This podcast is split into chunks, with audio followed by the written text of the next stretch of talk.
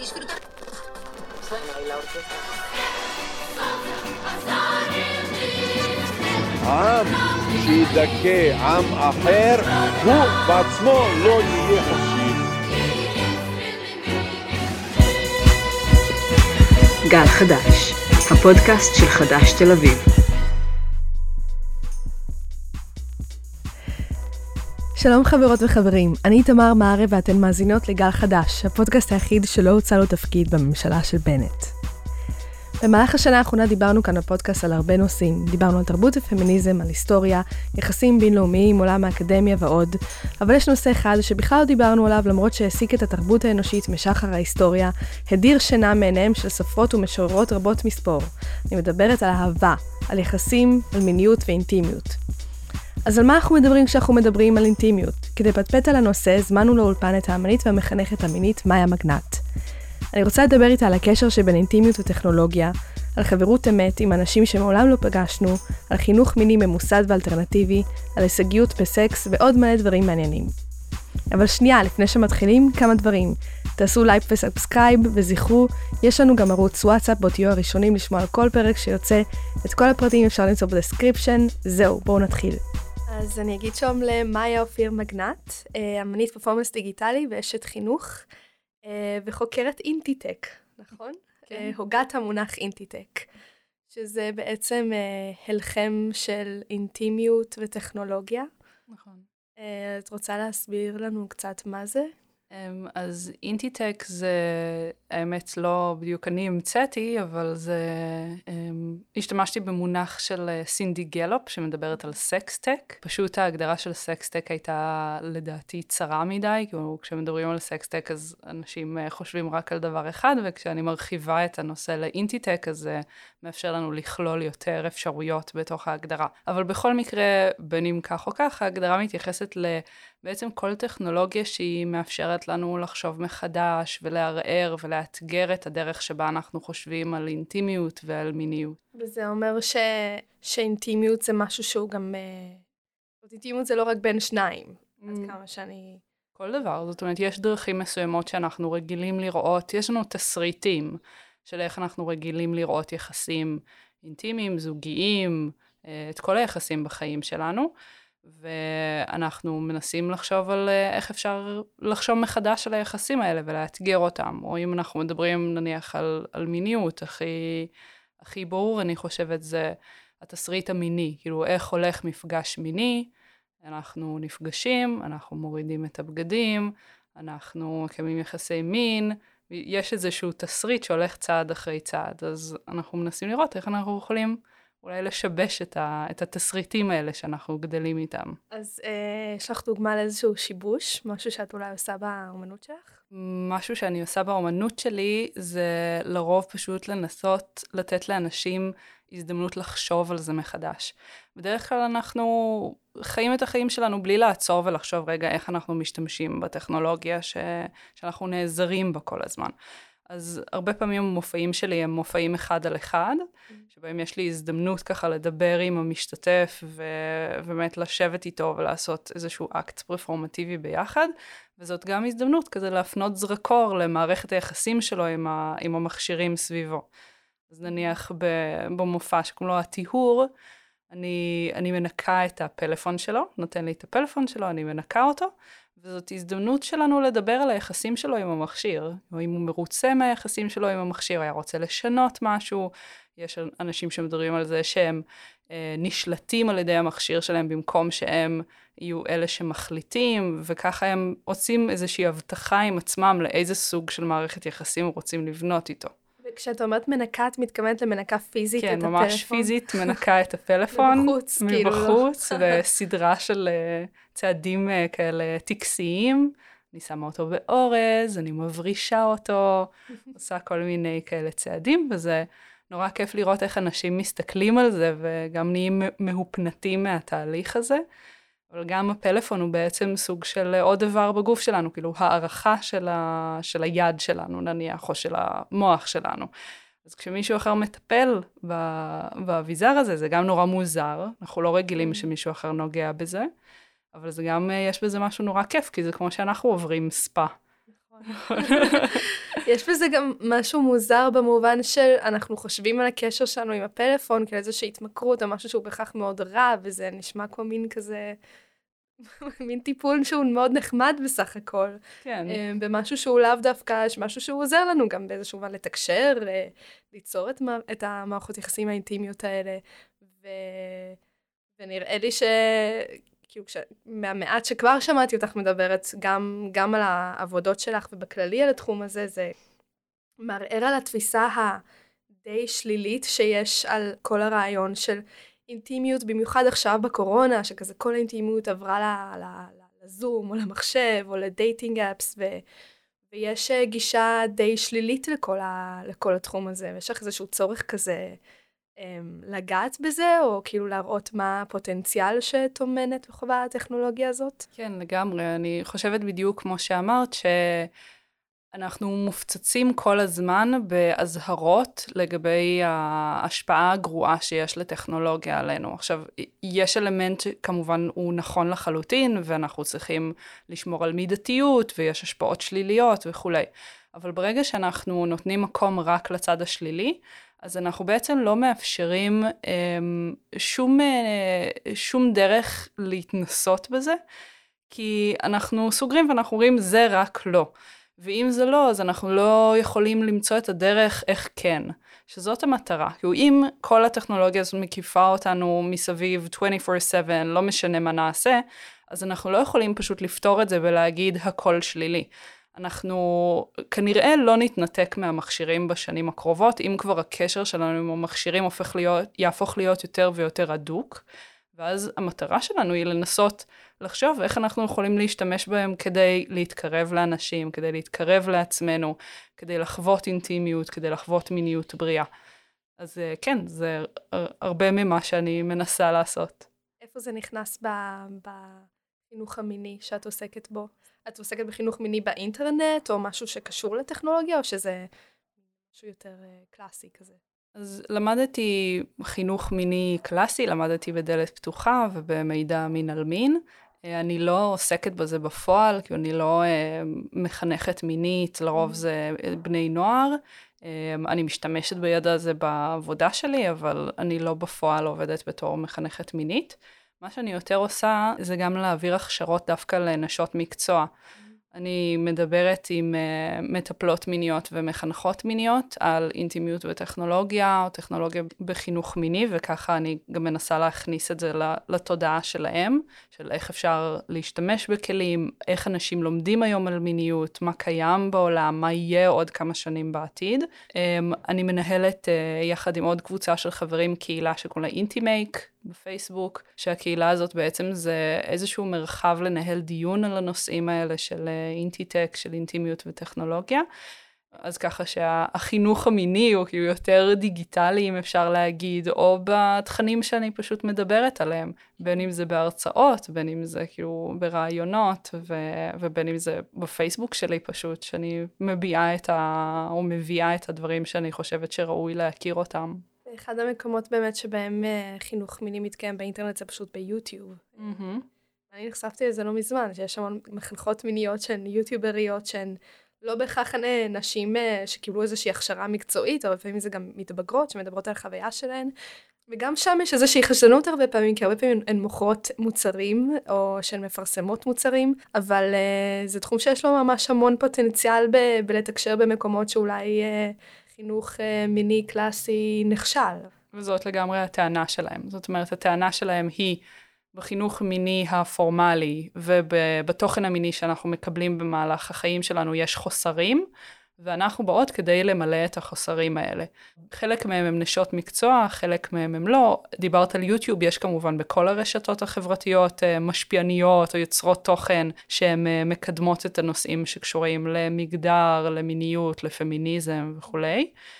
והן בעצם נותנות איזה סוג של uh, חינוך אלטרנטיבי. זאת אומרת, uh, זה יכול להיות כמובן uh, דברים שהם גם uh, לא מותאמים לכולם, כי ברגע שהמידע הוא פתוח ברשת, אז יכול לגשת אליו uh, גם ילד בן 11, ויכולה לגשת אליו מישהי בת 25, אז התוכן הוא לאו דווקא מתאים לכל הגילאים. אבל זה איזושהי דרך באמת להציב אלטרנטיבה, ולתת לאנשים ללמוד מתוך uh, חוויות אישיות של אנשים אחרים. זאת אומרת, הרבה פעמים, נכון שאין הכשרה רשמית, אבל uh, אנשים מדברים מתוך החוויות שלהם. נניח אנשים uh, להט"בים שמספרים על החוויות שלהם, פוליומורים, א-מיניים, וזאת איזושהי דרך uh, שונה לייצר ידע.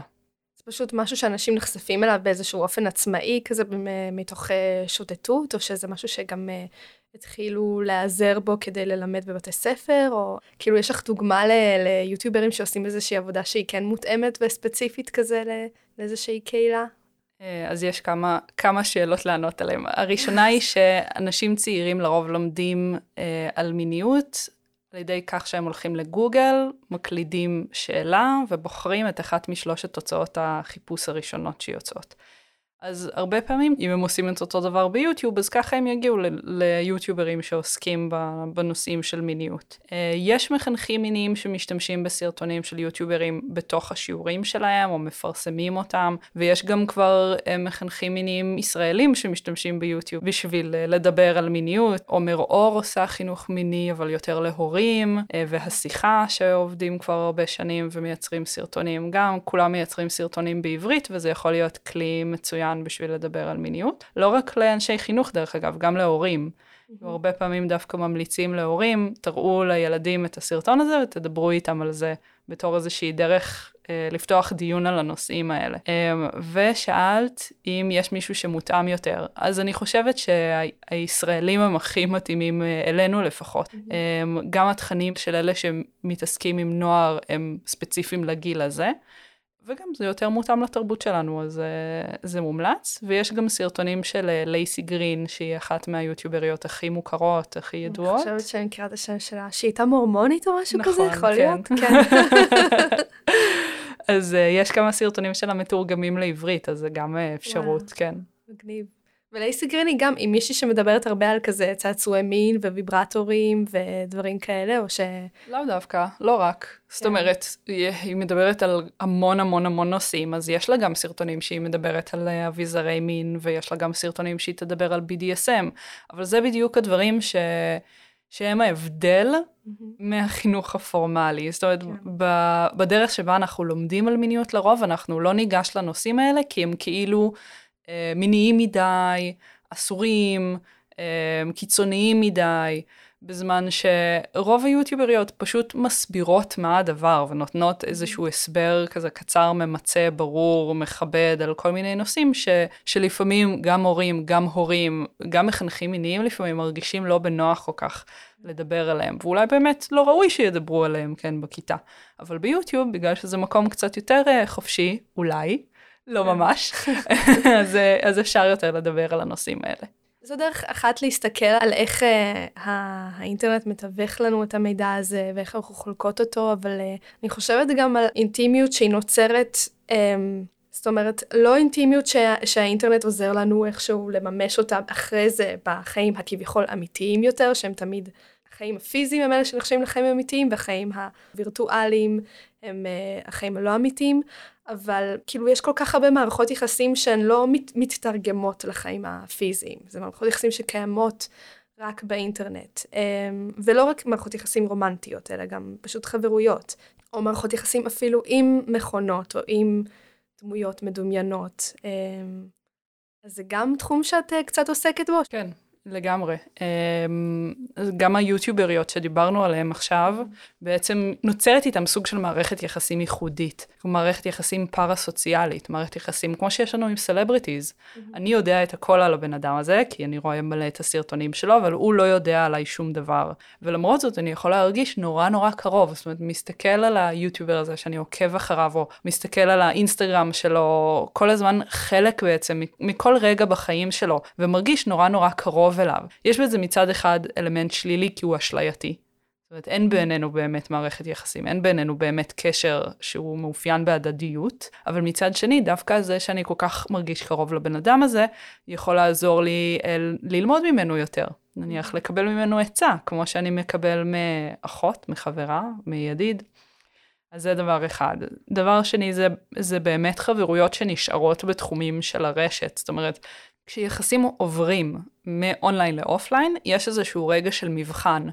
אנחנו לא יודעים אם הקשר שנוצר ברשת והאינטימיות שנוצרה ברשת הולכת אה, גם לעמוד במבחן המציאות כביכול, במבחן הפיזיות. אה, ויכול להיות שלא, כי, כי שוב, ביחסים אונליין יש איזשהו אלמנט שהוא אשלייתי. אני משליך על הבן אדם השני את הפנטזיות שלי, ואני מגביר יותר את הטוב שבו. אמ, אבל זה לא אומר שביחסים שיש לנו אונליין הם לא אמיתיים. יאיר עמיחי המבורגר מדבר על זה, ואומר שיש רגשות אמיתיים ברשת, ואהבה אמיתית יכולה להתפתח ברשת. זאת אומרת, הרגשות שלנו הם אמיתיים, גם אם הבן אדם השני, אה, אנחנו לא מכירים אותו באמת עד הסוף. והדבר השלישי שהתייחסת אליו, מבחינת נניח קשרים עם, עם בינה מלאכותית.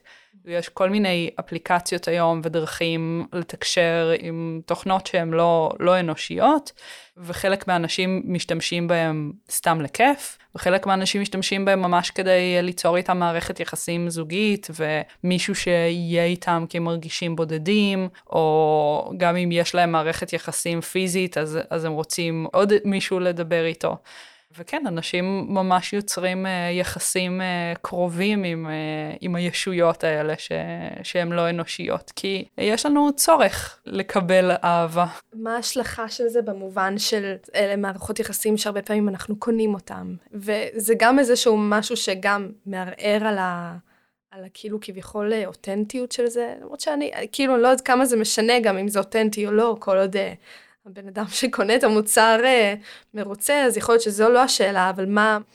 זאת אומרת, האם המעבר לאינטימיות שהיא יותר ויותר מתווכת על ידי טכנולוגיה, בעצם מאפשר לאינטימיות להיות הרבה יותר אה, מוצר שאנחנו קונים ומוכרים אותו, כי אני מרגישה שיש איזושהי הפרזה הרבה פעמים באיך שמדברים על אינטימיות כעל משהו שהפך עכשיו להיות שוק ואף פעם הוא לא היה. Mm. זאת אומרת, פעם מערכות יחסים היו יותר אה, אמיתיות, והיום אנחנו, כאילו כולנו, הערך שלנו נקבע על ידי הבן זוג שלנו, עם כמה אנשים שכבנו, עם דברים כאלה, והרבה מזה קשור כביכול לא, לאינטרנט ולטכנולוגיה שנכנסה לחיים שלנו. אמ, שזה משהו שאני קצת, אה, אני מפקפקת בו, אני לא יודעת איפה את אה, עומדת בקשר לזה. אה, אז אני חושבת שאנחנו בעצם נמצאים על איזשהו רצף. זאת אומרת, מצד אחד יש לנו את הטכנולוגיה ככלי שעוזר לנו לחתור תחת תפיסות קיימות של אינטימיות, של זוגיות, של ליצור קשרים שהם חוצי גבולות, שהם עם אנשים ממקומות שונים לחלוטין, שהיא מאפשרת לנו להתחבר עם אנשים שדומים לנו ויש להם מטרות ותקוות אה, דומות לשלנו, או סובלים מכאבים דומים לשלנו, גם בצד השני של כדור הארץ, אה, או לחוות אה, סוגי אינטימיות שלא היינו יכולים לחוות אותם במציאות, כאילו מגע שאין בו מגע, קרבה שאין בה, שאין בה קרבה פיזית, זה כל מיני דרכים אלטרנטיביות לחוות את התחושות האלה. מה זה מגע שאין בו מגע? אה, נניח בסקסטינג. כן. אז uh, ברגע שאני מתאר או מתארת מה אני עושה לצד השני, והצד השני ממש מרגיש את זה פיזית, אז זה איזשהו מגע שאין בו מגע, או ברגע שאני נמצאת בסביבה וירטואלית.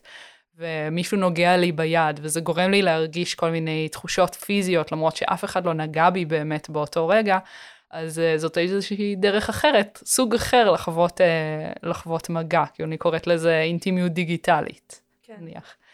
אז, אז מצד אחד הטכנולוגיה מאפשרת לנו דברים כאלה, mm-hmm. מצד שני אנחנו כן מדברים אחד עם השני לרוב דרך פלטפורמות ששייכות לחברות ענק, אמ, שהם, אה, שהם, שהממשק שלהם בנוי בצורה מסוימת, שמאפשר לנו סוג שיח מסוים, אה, ושיש להם מטרות שהן הרבה פעמים כלכליות, זאת אומרת, אה, אתרי היכרויות, לרוב לא באמת רוצים שאנחנו נכיר את המיועד, מיועדת, מיועדים לנו, אלא המטרה שלהם להשאיר אותנו כמה שיותר זמן בתוך הפלטפורמה. אז אני ממש חושבת שיש כאן איזה סוג של רצף כזה. ששני הדברים קיימים עליו, ושאנחנו כל הזמן צריכים לראות איפה אנחנו נמצאים עליו ואיך אנחנו יכולים לנתב בתוך השטח הזה. וגם לעשות בחירות, כי אולי אני לא רוצה להיות חלק מהאתר הזה, כי אני רואה שהוא יוצר לי סוג תקשורת מסוימת. אולי אני ארצה לעבור ל- לאתר אחר, כאילו, כמו שנניח אנשים יותר עברו לדיסקורד, נניח, בתקופה של הזום, או תקופה של הזום, תקופה של הקורונה, אה, או מצאו כל מיני פתרונות אחרים ליצור קשר. אני תוהה גם בהקשר למה שאמרת על אתרי היכרויות, אז אה, אנחנו כל הזמן מדברים על, אה, על זה שיום אחד לטינדר יהיה מספיק דאטה לתת לנו את ה-perfect match, אבל נגיד, ו, נגיד וזה היה אפשרי, אז כאילו כולנו היינו נכנסים לאפליקציה ומסיימים פשוט את ה... כן, אין שום אינטרס השיטוט לעשות שם. את זה. וזה עוד דבר נורא מעניין, כאילו, למה אנחנו חושבים שלטינדר יש את הדרך לתת לנו את ה-perfect match? כאילו, מי, מי חשב על מה זה המתכון המושלם ל- להתאהבות? כאילו, אנחנו לא באמת יודעים את זה, וכל אתר מתיימר לחשוב שיש לו את זה. טינדר משדך אותנו על פי כמה אנחנו פופולריים בתוך הפלטפורמה. אוקיי קיופד משדך אותנו על, על האם ענינו על אותו דבר על אותן שאלות. האם זה שענינו אותו דבר על אותן שאלות זה אומר שנהיה אה, התאמה טובה? כאילו, אף אחד לא, אולי כן, אולי לא. כן. למרות שכאילו יש, אה, זאת אומרת, יש את האתרי ההיכרויות האלה שהם כזה רק לאקדמאים, ואז זה- זה איכשהו מצמצם את המעגל, ואנשים שכבר יודעים מראש שהם מחפשים אקדמאים נגיד, או יש את ה-elite circle, משהו כזה גם, זו לכזה. הנחה נורא גדולה שאנחנו יודעים מה טוב לנו. אה, כן, אבל מצד שני זה כזה, ברגע שזה יותר מצומצם, אני גם יכולה לדמיין שאנשים יישארו יותר זמן בפלטפורמה הזאת, כי זה כביכול מרגיש שהסיכויים למצוא שם משהו יותר גדול, כשטינדר זה כזה מין ים של אנשים, שכאילו, באיזשהו שלב כבר, כאילו זה יכול להיות מאוד משעמם פשוט כזה להעביר הלאה. והרבה אנשים באמת נשארים בזה בשביל המשחקיות ולא בשביל המאצ'ינג. כאילו, אה, יש לי לא יודעת כמה מאצ'ינג ואף אחד לא פותח שיחה.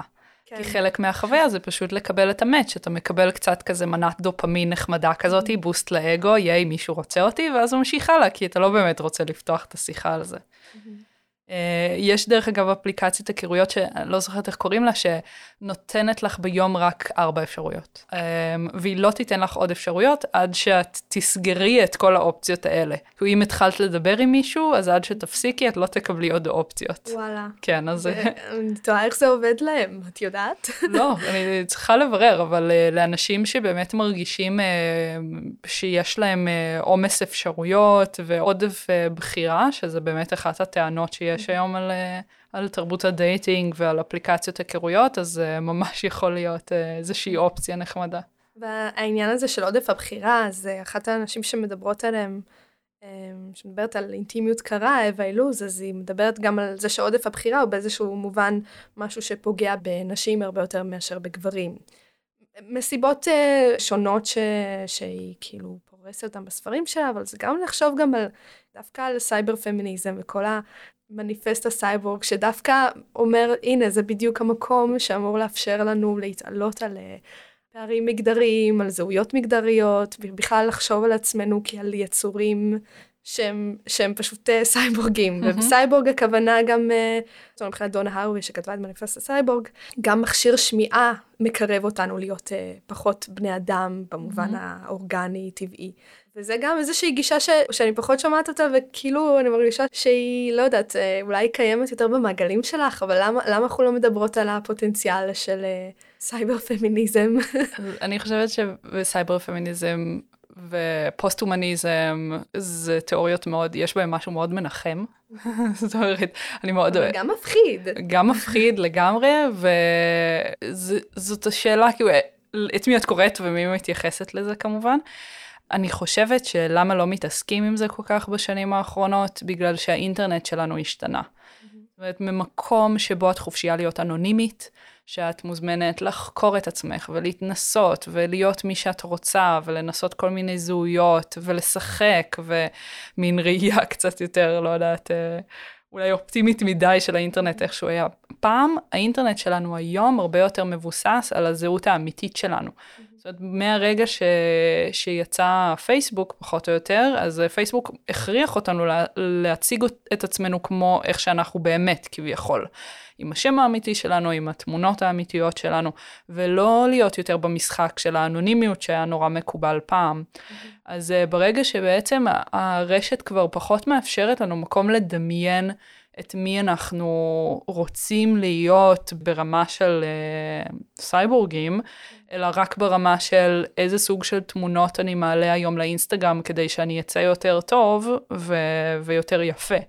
כן. זה יותר לשמר את הזהות שלי עכשיו ולטפח אותה, מאשר אולי לחקור זהויות uh, חדשות ו- ואפשריות. טוב, אני אעשה הפסקה, כי יש לנו בדיוק איזה זמן לשאלה.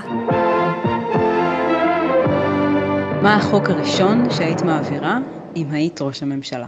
Um, אוי ואבוי, שאלוהים ישמור אותי. um,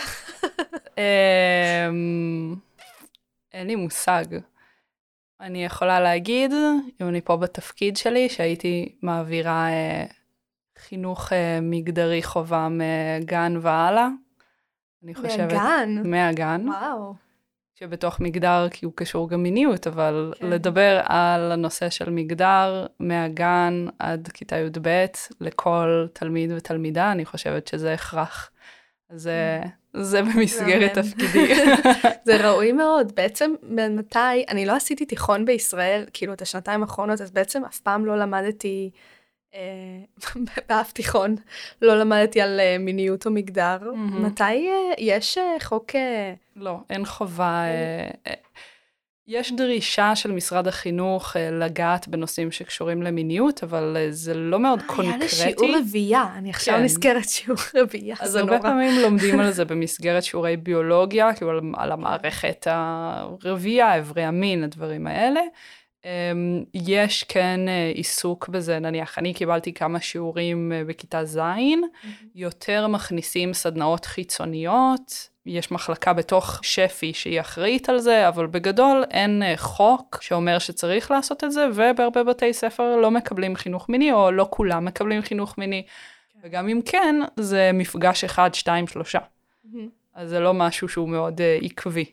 ומה עם אה, חינוך, זה, זה פחות קשור לחינוך בבתי ספר, אבל חינוך מיני למבוגרים, אה, או לנשים מבוגרות, זה משהו ש, שאנחנו רואים שהוא צומח אה, בשנים האחרונות, זאת אומרת מעגלים ודיונים, לא, לא בהכרח אה, שיעורים אה, פורמליים, אבל זה גם איזשהו תחום שמתפתח עכשיו. אה, אז אנחנו יכולים לראות, דנה קפלן מדברת על זה שיש סקסואליזציה של התרבות באופן כללי. זאת אומרת, אנחנו הרבה יותר מדברים על מיניות. יש על זה שיח באינטרנט, ויש קבוצות, ויש מקומות ללכת ללמוד, ויש קורסים, ויש הרצאות וכולי, הרבה יותר ממה שהיה פעם. אבל uh, אין uh, מקום ספציפי כמובן שעושה חינוך מיני כאילו למבוגרים, כמו שיש לנוער. בארץ חינוך מיני הוא... אה, מאוד uh, פונה דווקא לנוער, למרות שכעיקרון אין, אין שום סיבה לזה שזה יהיה, כי גם מבוגרים צריכים חינוך מיני. Um, והם גם באמת מקבלים, תלוי באיזה מקומות. ו, וכן, יש הרבה יותר דרך להגיע למידע, זה הרבה פעמים uh, גם דברים שמגיעים דווקא מהתחום של מיניות רוחנית. כאילו מטנטרה, מהמזרח, מכל מיני אמונות ו, ושיטות כאלו. שהן יותר אה, בולטות, אני חושבת, כאן בשיח בישראל, אמ, ושזה מעולה, אבל אני גם מרגישה שכאילו יש לנו חוסר בזה, כן. שאין לנו יותר אפשרויות אחרות ללמוד על מיניות שלא קשורות דווקא לרוחניות, כאילו למי שזה לא מדבר אליו ולא רוצה ללמוד דווקא מה, מהנקודה הזאתי. כן. אלא, אלא למה? למה יותר... אה, נניח כל הנושא של מיניות להט"בית זה משהו שלא כל כך מקבל, כן מקבל מקום בשיח, אבל לא, אה, זה לא שאת רואה סדנאות שקשורות לזה, או אנשים שמקדמים במיוחד את, ה, את התחום הזה, ומה אנחנו יכולים ללמוד במיניות להט"בית. אמ, אנחנו כן רואים קצת יותר בשנים האחרונות דברים שמגיעים מתוך הקהילה ה-BDSMית, זה יחסי שליטה, קצת יותר סדנאות, יש לנו את המרכז למיניות אלטרנטיבית שנותן אה, סדנאות וקורסים בנושאים האלה. וגם מהתחום של אה, חינוך למיניות, אז אה, אמרתי, יותר מתרכזים בנוער, פחות במבוגרים, למרות שכעיקרון היה אפשר לגמרי. והקורסים שהם אה, ל, ל, לא לבני נוער אלא למבוגרים, זה בדרך כלל לנשים, נכון? נשים סטרייטיות, זה ב, בגדול קהל היעד של כל הקורסים ה, ה, מסחריים יותר של, שקשורים בטנטרה. כאילו, אני, אני לא, רואה אני לא שמעתי על גברים שהולכים לקורסים כאלה, כמעט. אני חושבת שזה קצת הביצה והתרנגולת. זאת אומרת, אמ, נשים אולי יותר מודעות, יותר מחפשות, יותר מרגישות בנוח להגיד אני לא יודעת. אמ, ואז יש לה גם יותר פתרונות, כביכול, שפונים אליהם. זה דבר אחד. דבר שני, היא שהמיניות של נשים מוגדרת כמסובכת. אנחנו לא יודעים, והמבנה, וזה מורכב, ואיך מגיעים לאורגזמה, ומה אפשר לעשות. בעוד שמיניות של גברים מוגדרת כדבר נורא פשוט, כאילו ב, ב, במחשבה שלנו על זה. עכשיו, כמובן שזה לא נכון, אבל, אה, אבל יש הרבה פחות לגיטימציה מגברים ללכת לפתח את המיניות שלהם, למרות שיש בדיוק אותה סיבה שהם ילכו לעשות את זה, כמו, כמו שנשים ילכו לעשות את זה. כן. זה עצוב מאוד. לא, זה נכון שזה זה כאילו סטריאוטיפ שהוא נכון, ואני חושבת ש... אני באמת uh, מרגישה שיש הרבה יותר מקום לשיח הזה בקרב נשים, וזה גם מתקשר לי באופן מאוד ישיר לכל העניין של הטרדות מיניות ואונס, ומין פתיחות שקשורה למיניות שלנו, שנותנת לנו איזשהו שיח שהוא הרבה יותר uh, מאפשר ומכיל, שאני מרגישה שלגברים מאוד חסר אותו. מאוד. אבל אני לא יודעת אם זה דברים שבהכרח צריכים להיות קשורים למיניות, או... או ל... שזה סימפטום אחד כן. מהשיח שחסר, כן, כאילו הרגשי, לגמרי. ברגע שאנחנו מדברים על הרגשות שלנו ופותחים, ו... מרגישים יכולים לפתוח נושאים שהם טבויים, שהם קשים, שהם מביכים, אז זה אחד הנושאים שצריך לדבר עליהם. עוד דבר ש, שדנה קפלן מדברת עליו זה, זה איך uh, בעצם היום יש לנו הרי מיניות פנאי. זאת אומרת, ברגע שאנחנו לא uh, מקיימים יחסי מין כדי לעשות ילדים, אז זה נהיה עוד leisure activity, מה שאנחנו עושים בשעות הפנאי שלנו. Um, ועוד משהו שיש לנו בו הישגיות. Mm-hmm. זאת אומרת, היום המיניות מחוברת לזהות שלנו.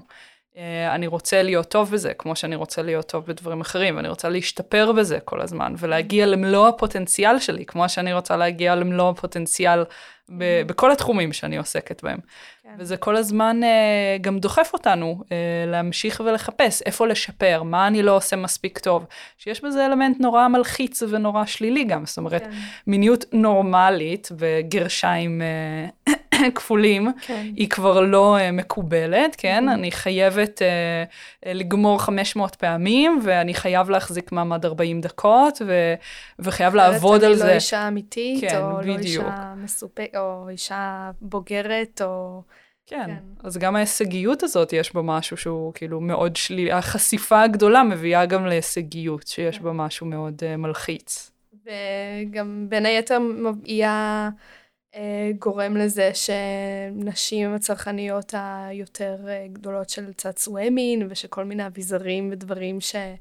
שמוכרים לנו שהם מיועדים בעיקר לנו, ובזמן הזה נגיד הרפואה לא מתאימה את עצמה למיניות נשית או, או לגוף האישה, ו, ודווקא צעצועי מין נמצאים במקום כביכול הרבה יותר מתקדם.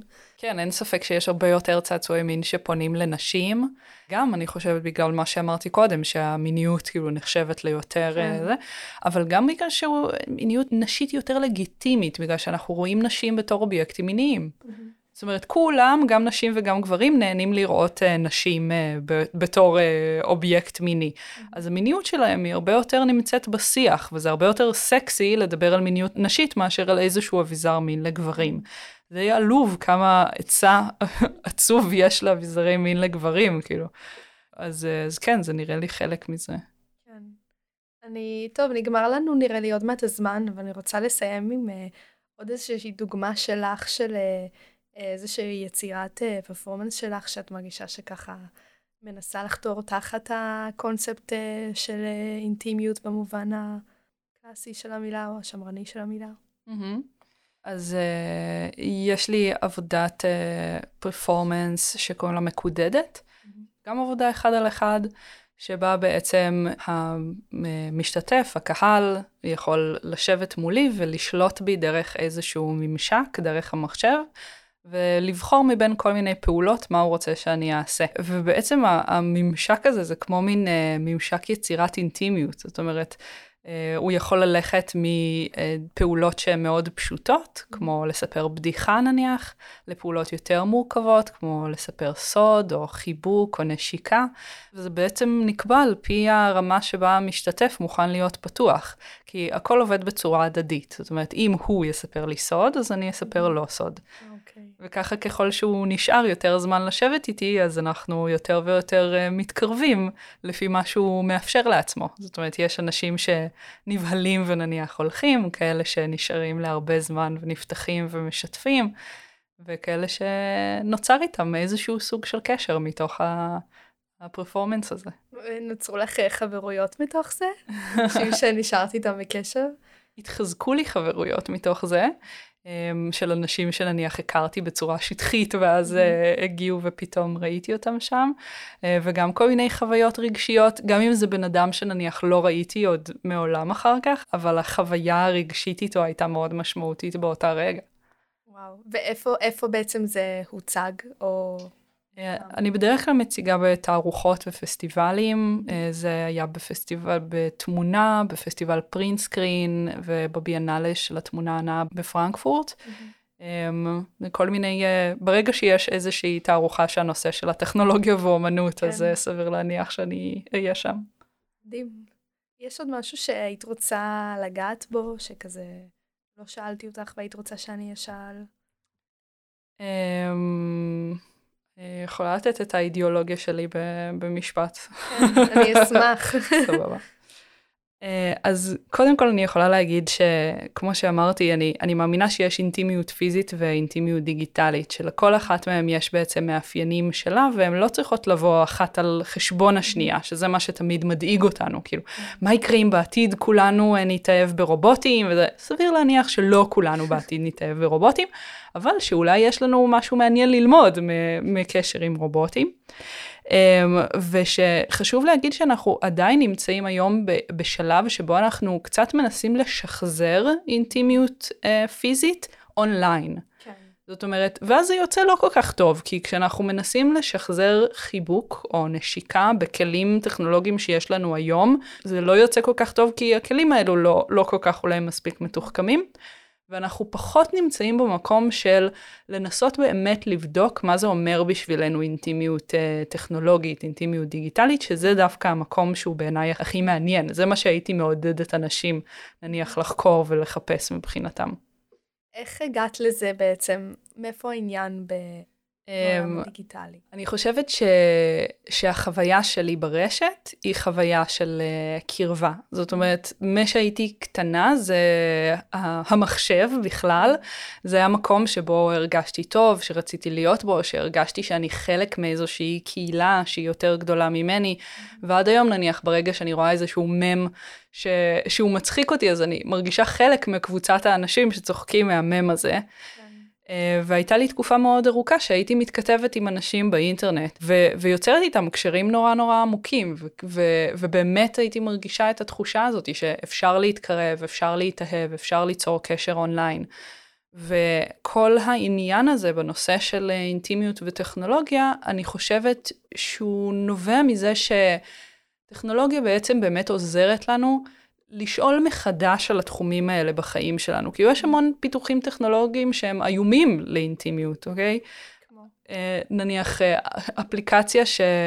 שאפשר להשתמש בה כדי להחתים את ה... מי שאת שוכבת איתו על זה שלא יתבע אותך אחר כך, כאילו wow. להחתים על, uh, על הסכמה לפני ביצוע האקט. אה, זה, זה גרוע, או, או אפליקציה שנותנת לך לתת נקודות לבן זוג, בת הזוג, לפי הפעולות הנחמדות שהם אה, נותנים, שהם עושים בשבילך. אה, עשיתם פיקניק, הנה 50 נקודות, כאילו, שטפת כלים, 20 נקודות. זה דברים שהם איומים כי הם... הם לוקחים את כל התחום של האינטימיות שלנו ו- ומתרגמים אותם למספרים. אה, אבל עצם הקיום של הדברים האלה גורם לי לחשוב מחדש על הנושא של אינטימיות, ולמה בעיניי אינטימיות לא צריכה להיות מכומתת בתוך מספרים. אז מבחינה הזאת, התחום הזה כאילו נורא מעניין אותי. כן. וואו, זה מרתק, אני לא הכרתי את הדברים האלה, זה ממש... זה התפקיד שלי, להכיר כן. את כל הדברים המוזרים באינטרנט. אבל אני לגמרי מזדהה עם זה שזאת אומרת, אני חושבת שכאילו, אנחנו דור שלם שכאילו, דור, דור שגדל באינטרנט, כמה מהקשרים הכי קרובים שלי הם עם, אה, עם אנשים שלא יצא לי לפגוש אותם אף פעם. אה, גם בכל מיני פורומים ובלוגים ודברים כאלה, וגם אה, אפליקציות שונות, והרבה פעמים זה גם אנשים שפשוט לא ראיתי המון שנים, אז זה שכבר פגשתי אותם זה כבר כמעט חסר משמעות, ובאיזשהו מקום אה, אני חושבת שזה כאילו חוויה ש, שרובנו שותפים אליה, אבל איכשהו היא קצת מזולזלת באיזשהו מקום. אני חושבת שמצד אחד יש לזה הרבה יותר לגיטימציה היום, אבל mm-hmm. שאני גם עדיין נלחמת על הלגיטימציה של זה. כן. זאת אומרת, כמו שלאנשים המיניים יש בעיה שיכירו בלגיטימציה שיש להם מערכות יחסים זוגיות, שהן יכולות להיות רומנטיות, אבל אין להם מיניות, mm-hmm. אז יש צורך להכיר בזה שלאנשים יכול להיות קשר עם מישהו אונליין, למרות שהם לא ראו אותו מעולם. כן. או שזה בסדר להיפגש עם מישהו דרך אתר היכרויות, וזה לא אומר שההיכרות שלכם היא פחות טובה מהיכרות שהייתה פנים אל פנים. תודה רבה למאיה על השיחה המעוררת הזו. הרבה פעמים אנחנו שומעות עמדה קלישאתית, אולי קצת בומרית, שטוענת שהטכנולוגיה הרסה את האינטימיות. מי מאיתנו לא שמעה לפחות פעם אחת טענות על הצעירים של היום, שמבלים את כל זמנם במסכים ולא יוצרים קשרים אנושיים. אבל כמו ששמענו היום ממאיה, גם בעולם הדיגיטלי שהוא כביכול קר ומנוכר, אפשר להרגיש הכי שייך וחמים בעולם. כמובן שכמו בכל דבר, גם כאן הטכנולוגיה החדשה מביאה איתה אתגרים חדשים שקשורים בהתמודדות עם תאגידי ענק שמנסים להרוויח על חשבוננו. אבל בואו במקום להתמרמר ולפחד, נעצור רגע, נתעניין, נשאל שאלות ואולי נאמץ לנו שפה חדשה ועולם מרגש, מלא באפשרויות בריאות להתקרב ולאהוב. עד כאן להיום גל חדש, הפודקאסט של חדש תל אביב. נמאס לכם מטינדר? לומדים על מגדר מיוטיוב? תכתבו לנו, אנחנו בכל מקום שאפשר להיות בו, יוטיוב, ספוטיפיי, אפל מיוזיק וכל אפליקציית פודקאסטים שיש לכם. אם אתם רציניים באמת, בואו לקבוצת הוואטסאפ האקסקלוסיבית שלנו, בה תהיו הראשונים לדעת כשיוצא פרק חדש.